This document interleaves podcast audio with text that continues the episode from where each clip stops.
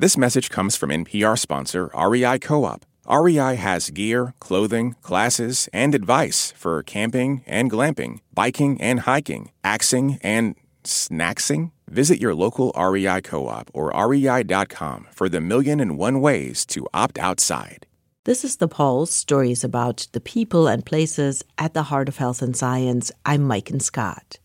Hannah Dixon always loved to travel. She worked odd jobs in bars or on farms to finance her adventures. Sometimes she was just working for room and board to keep traveling. Then, through a friend, she learned some new skills social media management and building websites. She became what's called a digital nomad, working remotely from anywhere.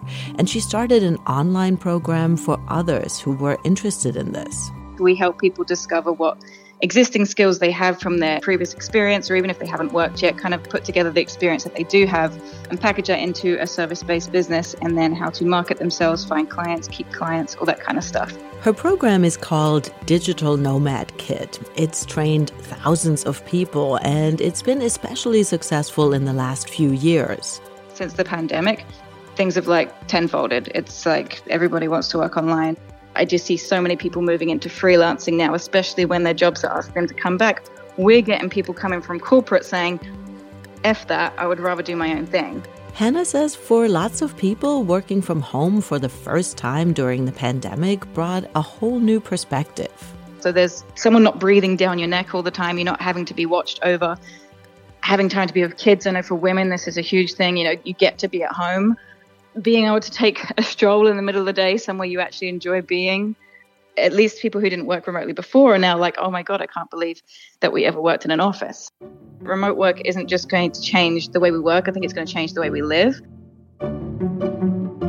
For millions of people around the world, it already has.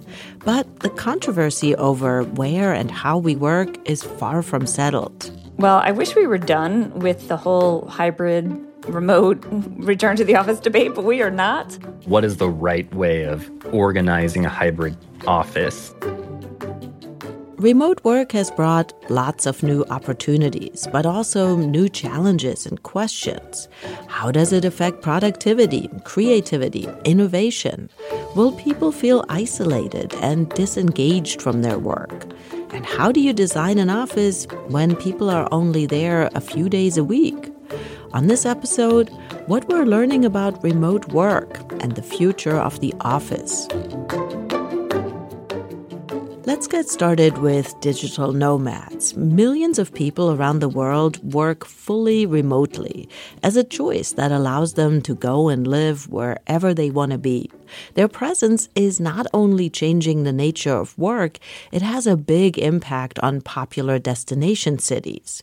Take Mexico City, for example. Since the start of the pandemic, thousands of residency permits have been issued to Americans who work from Mexico. The capital city is now a hotspot for expat employees and freelancers who cross borders in search of a more meaningful work life balance. Alan Hinich reports from Mexico City. Today I'm in La Condesa, one of the most popular neighborhoods in Mexico City. It's a beautiful area where tree lined streets lead to bustling parks. There are street vendors, music performers, and you wouldn't go without seeing some of the most mouth watering taco stands swarm with regulars and tourists alike.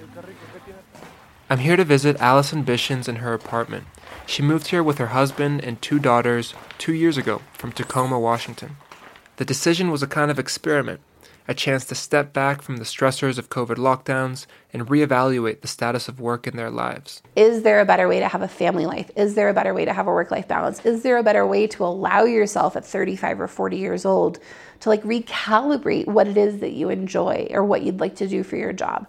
But making this leap was a big change for the Bishens family, and it came with a lot of hard choices in the end, I think we probably sold about 95% of our belongings.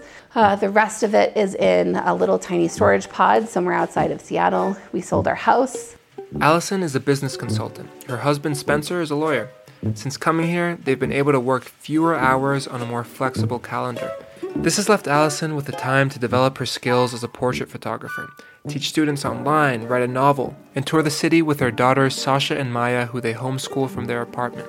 So, what was it like when you guys first got here? Did you guys already speak a little Spanish, or did you We have to learn spoke the again? tiniest bit ever, but Then no. we found this um, Spanish learning program called Duolingo, and we started learning Spanish very slowly. I spoke to another American in Mexico City who's been working remotely for a consulting firm. He's been here for 10 months after drifting around from country to country for a while. I was young and I was like excited and I was like, "Ooh, this is great!" But now I'm like, a beach is a beach is a beach. You go anywhere and it's a beach. It's water and it's trees and it's rocks and it's sand and it's like, okay, cool, but like, you know, who am I around and who am I with and do I enjoy the space that I'm in? Like, because that's really what's important. He didn't want me to use his name. Work is kind of like jail. It's been like jail. I don't know why we all like clock into these nine to five offices and stuff and you know subscribe to that we work to live. There needs to be a balance and i think nomad really gives that opportunity to to have you be able to reflect have you be able to wander and gaze and engage in people engage in new areas engage in new cultures new food. You know take that space to to actually live in the world and not just live in this cycle of going to work and going home. Living in Mexico City isn't without challenges, though. The consultant told me that as a minority, he's experienced racism here. There are language barriers, and both he and Allison say that the wave of migration has led to gentrification and some resentment against foreigners. I sort of thought we're good travelers, like we can plop down anywhere and kind of feel settled. And that was not true. Um, I think some people are happy that we've brought, you know, money here, but like not happy that we're here, right? And that's okay. They're allowed to feel that way. I talked to some Mexico City locals about the influx of remote workers and the changes that it's brought to this part of the city. My uncle Jaime Aronowitz grew up in Condesa in the 1970s, and he remembers a very different place. Condesa was the neighborhood in the sense of very modest uh, and very residential, very quiet uh, neighborhood, very, very quiet. I used to play soccer in the streets, sometimes in the sidewalk. He says it was mostly residential when he was a kid. Everyone knew everyone, it was walkable and full of parks. It wasn't an expensive place. So the opposite, the restaurants were the cheapest in the Condesa. Today, it's a lot more expensive. It's full of restaurants, bars, nightclubs, and it has an international flair. And when you walk in the street, you hear different languages, which was super strange in my time. And we never heard English or even French. Now it's it happens. It happens every day. There is more desire to get a place. There are more bidding wars uh, to buy a place, and of course that uh, raises up the prices. Inflation and gentrification seem to be on everyone's mind. Aquí me compré un, una- un paquete de, de chicles. Por I bought a pack of gum here for 24 pesos. Imagine, in my neighborhood, it costs around 12 or 16 pesos, or less. o menos a veces, dependiendo de donde los compres. Es casi lo doble aquí. Sí, la verdad sí. Tienen más la facilidad, ¿no? Pues por la moneda solamente. This area gets a lot of foreigners. They can get by a lot easier because of the currency exchange. Mexico City is becoming a lot more gentrified, so everything is inflated. It just keeps going up. The rent, the food, entertainment. Tanto la comida y ya el entretenimiento, pues ahí va. Allison Bishens feels conflicted about the changes that foreigners like herself have brought to Mexico City, but she's grateful for the fresh perspective moving here has given her, especially a new outlook on work. She grew up in a religious cult where even kids were always required to work. I was like 11, like with a demo hammer and like a, a hard hat, like demoing places for like $4 an hour. You were expected to just like work yourself to the bone all the time with no self, literally no self care. Allison hasn't stopped since then. She worked all throughout college, in grad school, while traveling abroad. When she was employed at a policy nonprofit in Washington, D.C., she says it was normal for her to put in up to 70 hours in a week. You are expected to just sort of ignore whatever's going on in your body or your family or your community or anything and just work, work, work. And uh, there were times that I was like at the office till two or three o'clock in the morning because I had to turn a report in or publish something. I asked Allison if she had ever had any moments before moving to Mexico City where she felt liberated from her workload and the expectations of her family. She spoke of a trip she took to Eastern Europe right before grad school. I was in Bosnia, I was in Sarajevo, and I was just like, I'm gonna stay here for six weeks. I got a job, I got a boyfriend. I remember it feeling like the first time in my entire life that I was not beholden to anyone. Do you feel like there are elements of that freedom that you got when you moved to Mexico? Yeah, I actually often feel it when I'm walking around. I'm tearing up a little bit. I think that when you're walking around by yourself, especially, like you're not beholden to anybody. You don't have to do what other people want you to do. You just get to walk and you just get to appreciate. I try and really taste the coffee and feel it on my tongue and observe the people that are there and watch the birds in the trees and like the little lizards like climbing up the trees next to me. And I have a lot more time for that now. You know, there was this enormous influx of people from the US and Canada and uh, even Europe into Mexico City during the pandemic. And I think a lot of people were having those same feelings that we were feeling of like, is this life that I've created for myself what I would create if I got the chance to start over? And so, to some extent, what coming to Mexico City has allowed us to do is start over with like who we are. Like, who am I as a person? What is my personality? Because the people that I felt like I had to perform for, they're not here anymore. So now who do I want to be? That story was reported by Alan Hinnage. A lot of employees are rethinking the role of work in their lives, how much time it should take up. And meanwhile, a lot of employers are worried about productivity, how much work from home or hybrid models affect what their company is putting out. Raj Choudhury is one of the leading researchers on this issue, and he started studying the impact of working from home long before the pandemic began. In 2012, the US Patent Office had a problem. There was a backlog of patents uh, that had not been examined for months and months and months, and Congress was getting really upset about it. So the solution was to get lots of new examiners to join the patent office or increase the productivity of patent examiners. And so what was happening on the ground was the patent office was finding it very hard to convince talent to move to Alexandria, Virginia, and they were running out of office space in that expensive city. So they decided to try something new, an experiment. Which allowed patent examiners to live anywhere in the country. And they said, Congress, please give us permission to do this for five years. So around 2017, when I started studying the program, they had to report back to Congress on how the program had done. So when you looked at the numbers, what did you find? Yes, in this case, the, the productivity was a very, very objective measure. It was how many case files they had examined. We found that productivity, the number of case files examined, went up 4.4% when the individual moved to a location of his or her choice. Is that a big number? Does that is that meaningful? It's a huge number in the context of the patent office because it means 4.4% more patents getting examined uh, just by letting people choose geography. We also found attrition went down and uh, we also found observable effort went up. So we were able to examine the different kinds of cases that the examiners could examine. And we found that the increase came from first round revisions, which take the most effort from the examiner rather than the seventh or eighth round revision. So it was great news for the patent office, and I believe uh, that helped them make a business case to Congress for why they should be permanent.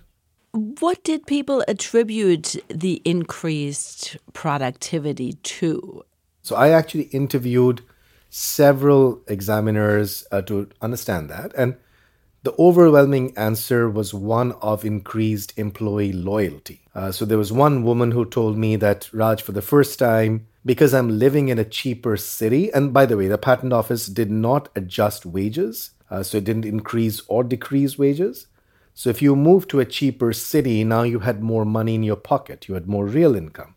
So this uh, this female examiner was able for the first time to enroll her kid into childcare. Uh, there was a second gentleman who said he was able to move the family to Philadelphia, and that is where, in a hospital, his daughter was receiving the best treatment for her disease. And he was extremely thankful. And I think that increased sense of employee loyalty made them work harder, and that led to the productivity increase.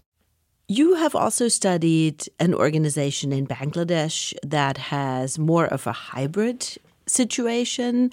Talk about that research and what you found there. Yeah, so this is an experiment uh, that we ran with this group of HR workers. And what we did was for a period of nine weeks, every day we ran lotteries to determine whether the worker would be working from the office or somewhere else. And so it created a randomized pattern of office attendance. And in that study, what we find is that the workers who are about 25% of the days in person do the best. They do better than people who are less or more in the office. Uh, so 25% seem in that setting. I'm not never going to claim that's the magic number for the world, but in that experiment, 25% seems to be the optimal number of days to be in person. And why do you think that is? So, I think conceptually, what we have argued is that hybrid, if it's done well, is the optimal because it it is the best of both worlds. It gives workers flexibility on one hand, but also mitigates isolation, which is a huge problem if you are never meeting anyone in person. So while there are many tasks we can do all by ourselves, independently, from anywhere in the country or the world, there are some tasks and some activities which are very dependent on in person interactions, such as mentorship or such as building the team morale or culture. And for that, I think every single organization I've studied, they have occasional retreats where they bring people together in person uh, and people spend that time on social activities. So I think the form of hybrid I like a lot offers workers flexibility with respect to location, but also occasionally brings everyone together in a way that builds the team morale. That's Raj Choudhury. He is an associate professor of business administration at Harvard Business School. His research focuses on the future of work. We also talked to a researcher who's been tracking the impact of working from home since the beginning of the pandemic, when so many companies were just plunged into remote work without warning or planning. There were concerns that productivity would take a huge hit. I think the number one lesson that became evident in 2020 when we locked down is that working from home actually works quite well. That's economist Jose Maria Barrero. He is the co founder of the Working from Home Research Project. The losses from not being in person are smaller, I think, than, than we thought. But there are some losses. Jose looked at productivity of call center workers, where it's easy to track how many calls are answered and resolved in a specific amount of time. He compared employees who were fully remote to others who were always in the office. And so, there, I think the lesson is that fully remote work seems to have a negative impact on productivity, anywhere between, I'd say, 5 to 10% less productivity when you're fully remote. So when you basically never come into the workplace, never interact with your colleagues. And why do you think that is? What could be some of the reasons for that? Yeah, so the evidence seems to point to frictions in communication. So suppose you get a, a phone call and a customer needs something resolved and it's not a 100% standard situation or not a situation that you see every day what might you do? You might kind of consult with your manager, consult with a colleague as to what to do. And the fact is that when you're in the same room as your manager, or there's somebody else with more experience than you sitting one or two desks away, answering that question and getting the answer and, and being able to resolve the customer's issue is quicker and easier than if you have to text them or write to them. It, texting and writing to them is, is ultimately as effective, mm-hmm. but it's just a little bit slower. Jose says other studies have also found a loss in productivity with fully remote work. But it might still be worth it for some companies to have fully remote workers because they can save on other things. In, in particular, they can save on workspace, on real estate. And so, despite this negative effect, you might see call centers out there, for example, that decide to shut down their physical facilities only have remote people because kind of the savings on the real estate side are bigger than the loss in productivity. According to a recent online survey, the majority of U.S. workers are fully in the office or on location, depending on their jobs. With the rest, it's a split. 13% are completely remote, and 30% have some kind of a hybrid situation. Still, it seems like a lot of companies are having a hard time choosing the right model. What are the arguments that companies are making in favor of you have to come back to the office? Some companies are making that decision, and it's obviously not going over all that well, but how are they making the case? So I think what companies have in mind is that, yes, people might shirk and they're not sure how to get around that. I think the moment you come back to the office and you start to have deep conversations in the office or the workplace about strategic decisions and, and discussions and meetings, you will probably realize that those tend to feel better at the very least mm-hmm. when you're doing them in person and not when you're doing them remote. And maybe the worst of both worlds is where some of the people are in the room and some people are at home. And so basically, the experience is worse because unless you have a really nice conference room, kind of the interactions are different between the people who are there and, and the ones who aren't. Kind of the ability to speak up is, is different. And, and, and so I think that gets problematic. So, I mean, I think that those are the sorts of things that companies have in mind. If you ask me, something frustrating that I've seen is, is it sounds like companies in many cases are failing to make a strong case for their workers for why they should be coming in.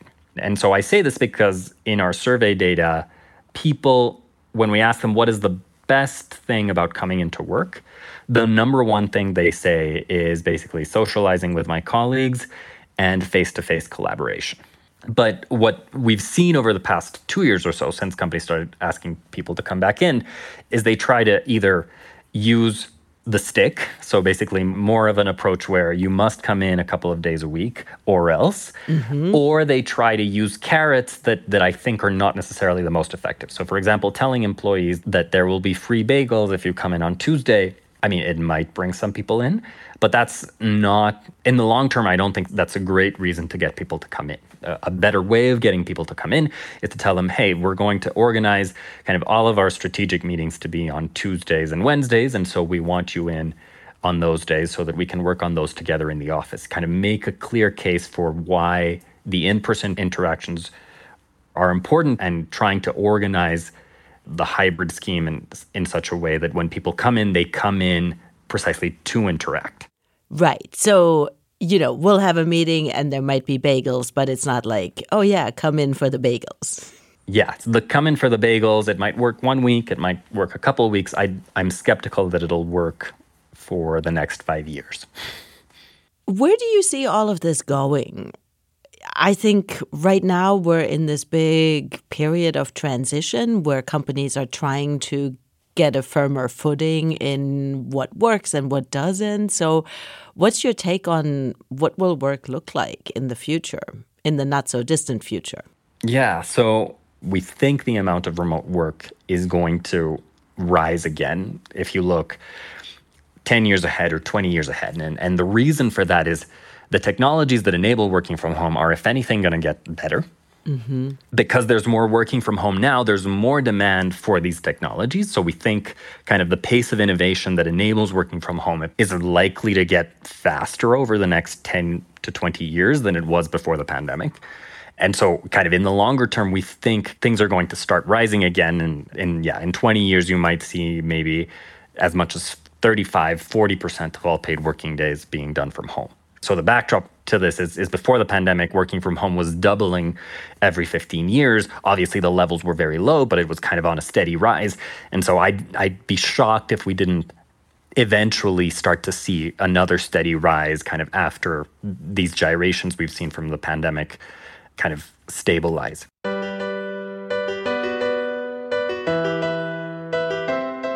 Jose Maria Barrero is an economist and assistant professor of finance at Instituto Tecnológico Autónomo de Mexico. Coming up, how do you design an office when nobody seems to want to be in the office? The office is now competing, isn't it, with the home, which it wasn't before. That's still to come on the Pulse.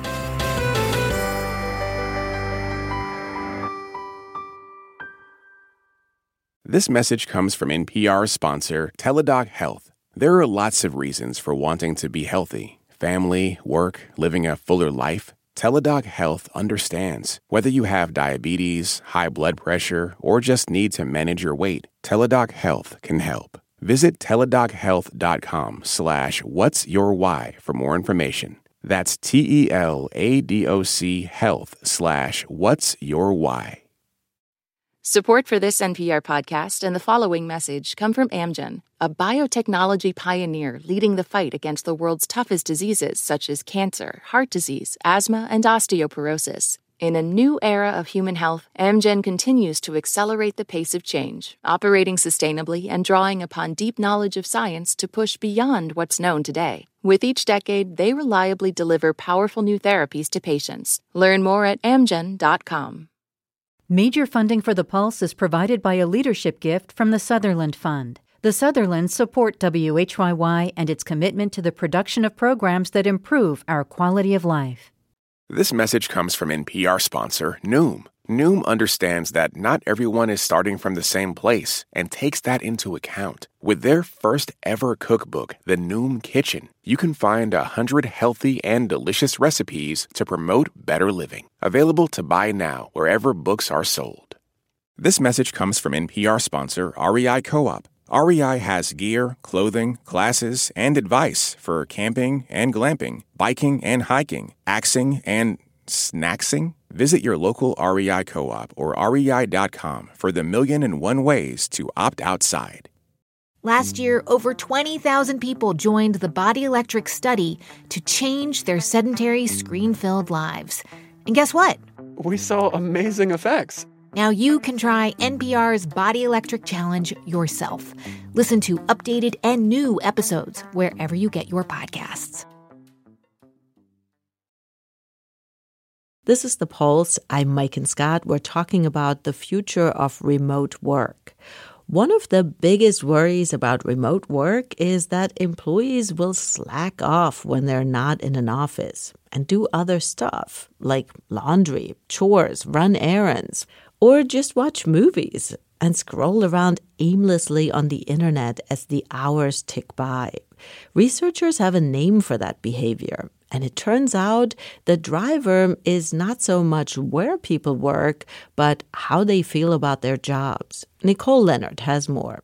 A couple weeks ago, I was at work trying to look something up for a story when I suddenly found myself reading an article titled Every Barbie in the Barbie Movie Ranked.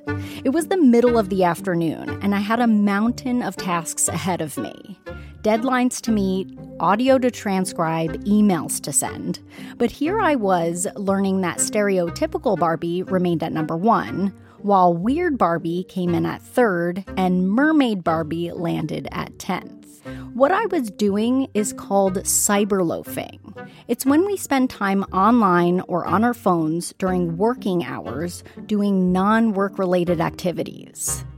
We asked people about their cyberloafing habits, and something that came up was that it often happens subconsciously, like you didn't intend to switch from a work task to something else. I will go onto Facebook just to check a message. I don't remember going into Reels. Somehow I find myself an hour and a half later scrolling through these Reels, and why? Why am I watching these videos? Shani Pindek studies cyberloafing, and she says that's common.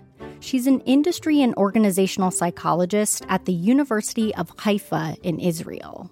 Sometimes I sort of realize I've been cyberloafing and I don't even remember when that instant was when I switched. And not only is it not always intentional, there's also the question of harm here. It's really not obvious that there's harm being caused at all. The corporate world might argue otherwise. Cyberloafing costs businesses an estimated $85 billion a year through lost time, according to researchers at the University of Nevada. Excessive cyberloafing might lead to poor performance or create stress for someone who is now behind on their tasks. Some experts classify it as a counterproductive work behavior. But Shani says there's now more research showing that cyberloafing has some benefits. For example, it could be a small break that you need to boost creativity and resharpen your focus. It's a way to interrupt your stream of thought. It's an internal interruption. But this type of interruption also helps you spice it up, change a specific line of thought, and become more creative. This is something we heard when we asked people about cyberloafing. Brain breaks keep you from running screaming out of the building and never coming back.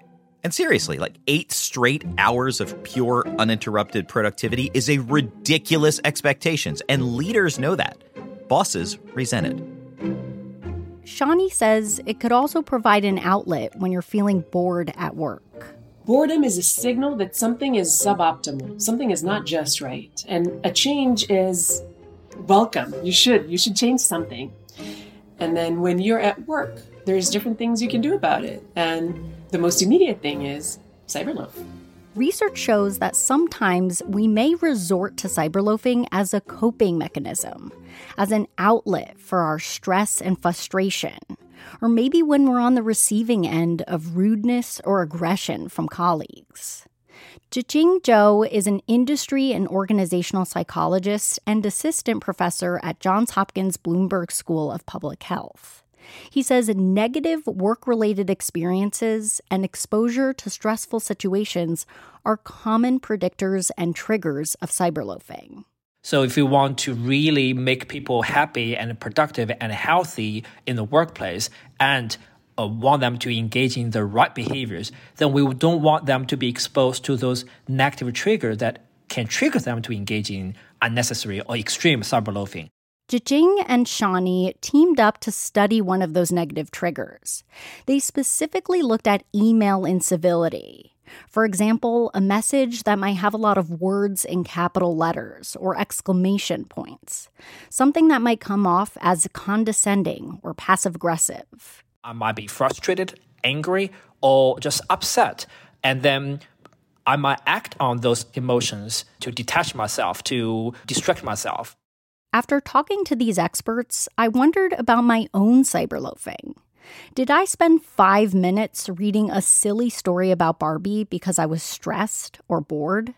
Did I need a mental break with something fun before moving on to my next project?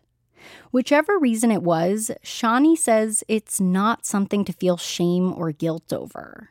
And more often than not, she says workers typically make up for the time they spend cyberloafing. But we have gained something when we went to do things that were not work related. We were able to recoup some resources. We were able to relax if we were too stressed or get re engaged if we had gotten disengaged to begin with. As far as what businesses and companies can do to limit cyberloafing, Shani says they shouldn't focus on the behavior itself, but rather what drives us to do it in the first place. If you give your employees a good job with good tasks. They will cyberloaf to the extent that is needed, but they will cyberloaf less in general. They'll be more engaged. And so cyberloafing is not the problem that employers need to be trying actively to resolve. They should be making those jobs better. For The Pulse, I'm Nicole Leonard. This is The Pulse. I'm Maiken Scott. We're talking about the future of remote work. We're in a period of massive change in terms of where and how we do our jobs, and that has also put more emphasis on good office design. The office is now competing, isn't it, with the home, which it wasn't before. That's Nigel Oseland. He is an environmental psychologist and workplace strategist in England. He says while working from home or other places is definitely getting more popular, the office still has an important role to play. Yes, you can work from home and it's great for getting stuff out, deliverables, writing that report, getting those emails out. But what it's not so good at is innovation, and creativity, developing the next new product and service all the things you get from working alongside your colleagues and, and having those occasional water cooler moments, I think you call them over in America, but bumping into people occasionally and having those conversations which, which spark an idea and generate a, a new product. But he says the office has to up its game to be a place where people actually want to be, where they feel comfortable, focused, and motivated. I think the one thing that you certainly need to keep in mind is that we are all different and we all have different requirements. Some people, particularly extroverts, thrive in stimulating, buzzy environments, whereas introverts might prefer more calmer and subdued environments.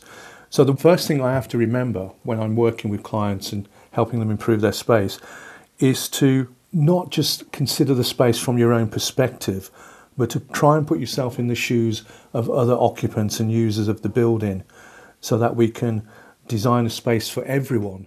Is it possible to design a space for all kinds of different people? Everybody is wired differently, like you said. So, is it even possible to make a space where all people can feel comfortable and like they can focus? So, in an open plan environment, I think it is the biggest design challenge of all is how we design for people's different requirements.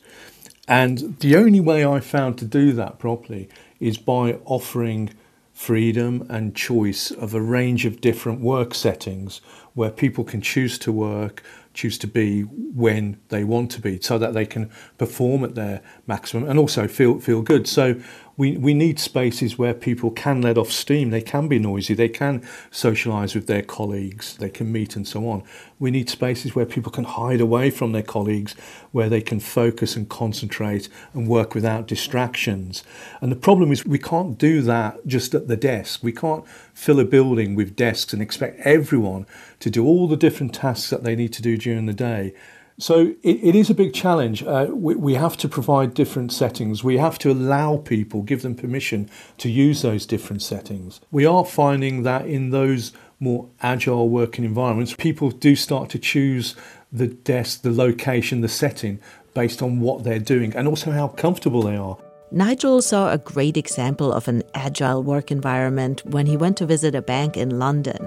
The office was split into two work areas, and each area had a different theme based on the time of day. So they kind of had a, a morning zone and then an evening zone. And the morning zone was all light colours, it was bright, it was airy, it was stimulating. And the evening zone was a little bit more subdued and darker colours and, and so on. And then people chose to work where it best suited their mood and, and their job. So they were doing the quieter tasks in the evening zone, whereas they were doing the interactive, collaborative tasks in the morning zone, for example. That sounds lovely. But I do wonder if people don't like having a assigned place to sit. Mm. You know, I have my little cubicle. Yeah. And yeah. it's not fancy, but I like it, you know, because that's where I go. Yeah. That's where my stuff is. And I don't think I would like it if I was told, you just sit wherever every day. Yeah. Do people get territorial about, like, no, this is my chair, this is my desk?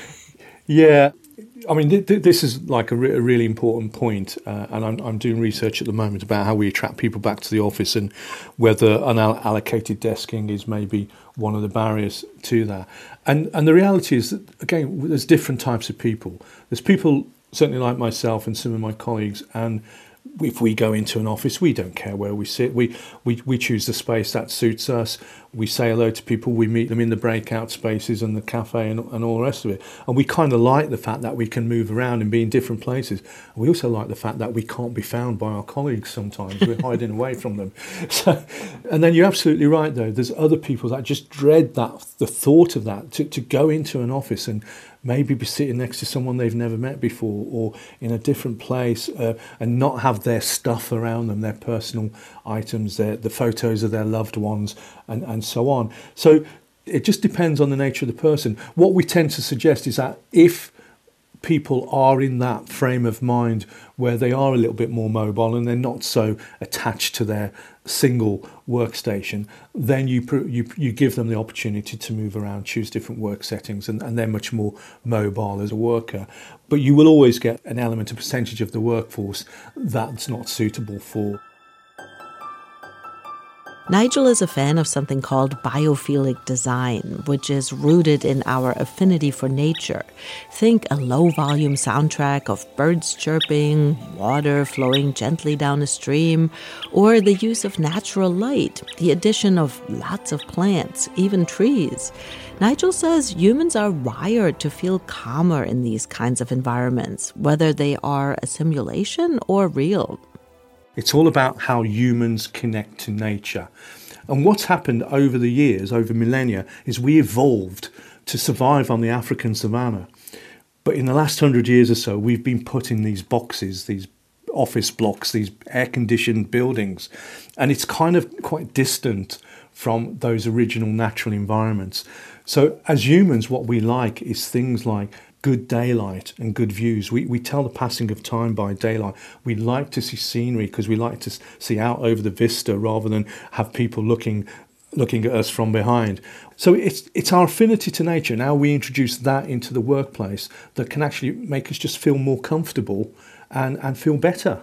Right now, a lot of companies might be reluctant to invest in office space design, especially if many of their employees seem to prefer working from home. But Nigel says having a space, a place to work together, matters. If people just work from home, they kind of have less allegiance to the organization and their colleagues. They start to think, well, I, I can work for any organization because I'm, I'm just working from home. Whereas what you want to do is create this sense of belonging, this sense of loyalty, embed people in the culture of the organization and the way you do things. And that's all good for both performance of the organization but also for individual well-being. That's Nigel Oseland. He's an environmental psychologist and workplace strategist. His consulting firm in the UK is called Workplace Unlimited. You're listening to The Pulse. I'm Maiken Scott. You can find us wherever you get your podcasts. Coming up, why having good colleagues and friends at work matters. It actually just makes people's lives better. They feel better about themselves. They feel better about and more optimistic about the future. That's next on The Pulse.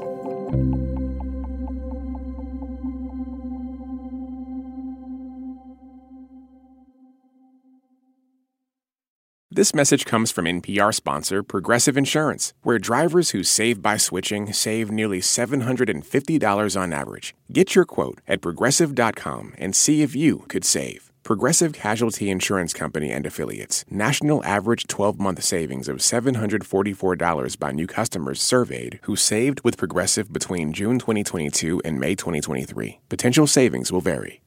This message comes from NPR sponsor Progressive and its Name Your Price tool. Say how much you want to pay for car insurance, and they'll show coverage options within your budget. Visit progressive.com. Progressive Casualty Insurance Company and Affiliates. Price and coverage match limited by state law.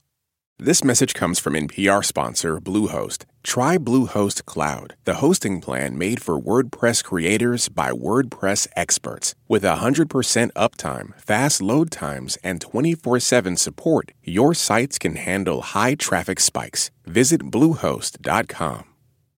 Support for NPR and the following message come from Betterment, an automated investing and savings app. CEO Sarah Levy shares Betterment's philosophy on investing no matter the amount of money you have, it's always good to be invested. It's always good to start early. It's always good to save. And the power of being consistent in your habits is really the path to long term wealth. Get started at betterment.com. Investing involves risk, performance is not guaranteed.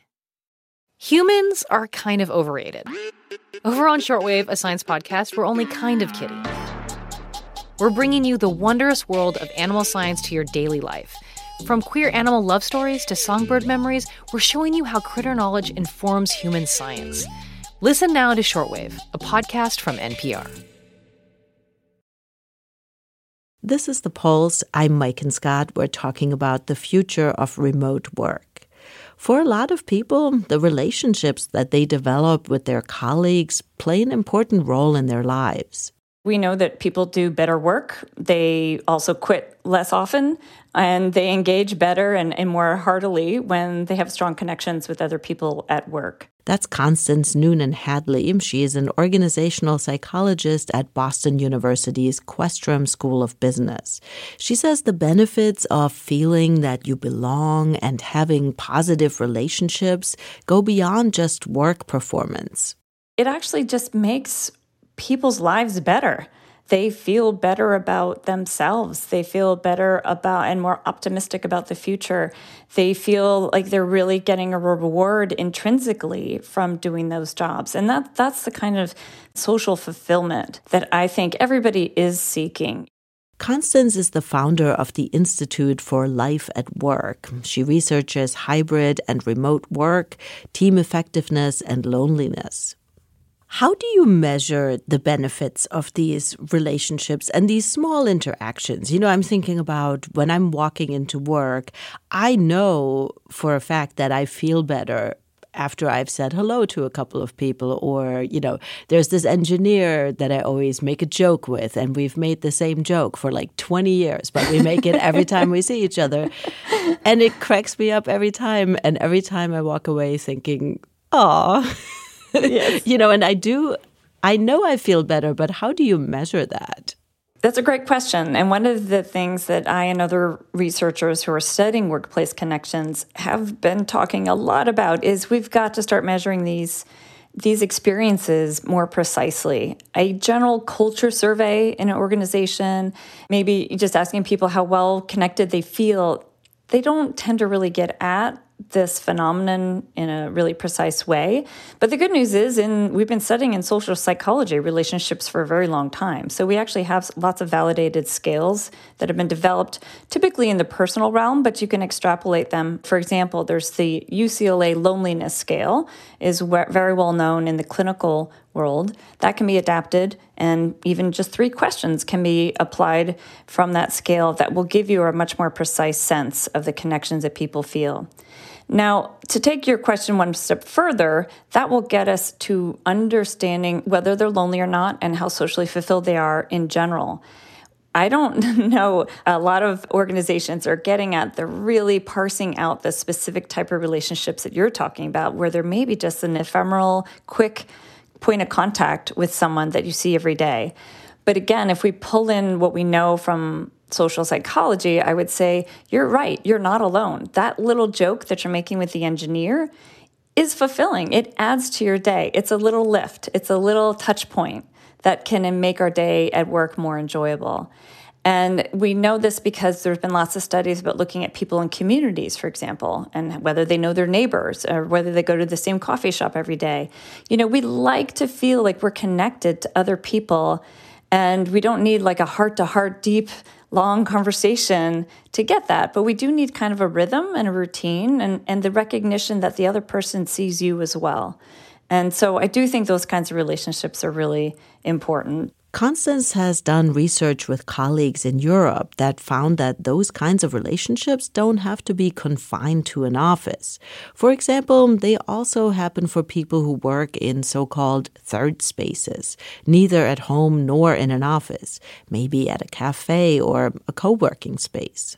And we found that they were very socially fulfilled when they did work from those third spaces. And one of the most important types of contact that they made. If they were working with other colleagues, like in a formal co working space, it would be the other people working for other companies, but next to them, who again, they made sort of pass by on the way to the communal kitchen. But also, those people were out working in cafes and libraries. They were getting that little energy from just, again, meeting people in the neighborhood. So you can have those social connections, the light touch ones, with people who aren't actually in your company or your organization, but during the workday. And our research would indicate those still have that same positive effect. It sounds to me like even when working from home seems like this is amazing and I get so much done, we shouldn't underestimate our need for those small connections and interactions. Absolutely. And in our research, home was the least socially fulfilling place that people worked from. The first was were these third spaces, and the second was the office. And I love working from home, by the way. I'm not opposed to working from Oh, home, no. but you know, you have to understand how to balance your interactions with other people out in the world when you're working from home. Like, so if you don't have a full household, then maybe you need to do that work from the cafe the next day, or maybe you do need to make that extra trip into the office to see people. So I think people are getting a little bit better about monitoring their own social needs. I think the pandemic brought those into relief in a way for people that they have never really paid attention to before. So, yes, I think working from home home can be great, but there's a point when you actually need to be around other human beings live and in person. When people are introverted and they really don't enjoy being in a place, being in an office space, going anywhere where they're going to have to interact with others, if you're working from home, that might feel oh, that's great for me because I hate going out and talking to people. But then I'm wondering if at some level you become unable eventually to do those things. We have been looking at introversion and extroversion as a personality attribute in its relationship to workplace loneliness. And often it is the introverted people that feel more lonely. And we also find that people who are from underrepresented minorities and other disadvantaged groups who are not in the minority can feel lonelier. And often that's actually in the office itself. So there's something about their personality or their background that's making them just not feel fully like a, a true belonged member of that community. So it's easy to say, well, you know, maybe they're better off working from home then and isolating themselves from those office interactions that aren't providing that kind of connection. And, you know, I would love to actually fix the underlying problem, which is first try to figure out how to way to integrate and welcome those people more completely. But in the meantime, I, I get it. I get why people are staying away from the office if it wasn't a good place to work. But what those people need to know is that that's a short term fix to a longer term problem that they're going to have. It doesn't matter whether you're introverted or extroverted, everybody needs human contact and some sense of connection. So, what we find is this catch 22 where the people who are loneliest in the office tend to withdraw more and more from social opportunities. And they can do that by just staying at home and staying away from the office, or by going to the office and just saying no to all the invitations that come their way. And for any listeners who are in that situation right now where they feel really comfortable not being around people during the day, I would just sort of, you know, take a little bit of time to kind of understand like, is this really going to be fulfilling and satisfying for you in the long run? Or does it just feel good in the short run? Constance Noonan Hadley is an organizational psychologist at Boston University's Questrom School of Business and the founder of the Institute for Life at Work. I walk a lonely road, the only one that I have ever known. That's our show for this week. The Pulse is a production of WHYY in Philadelphia.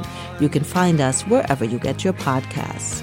Our health and science reporters are Alan Yu, Liz Tung, and Grant Hill. Marcus Biddle is our Health Equity Fellow. Alan Hinich is our intern. Charlie Kaier is our engineer. Our producers are Nicole Currie and Lindsay Lazarski. I'm Maiken Scott. Thank you for listening. Major funding for The Pulse is provided by a leadership gift from the Sutherland family. The Sutherlands support WHYY and its commitment to the production of programs that improve our quality of life. The Commonwealth Fund supports The Pulse and reporting on health equity. The Commonwealth Fund, affordable, quality health care for everyone. Behavioral health reporting on The Pulse is supported by the Thomas Scattergood Behavioral Health Foundation, an organization that is committed to thinking, doing, and supporting innovative approaches in integrated healthcare.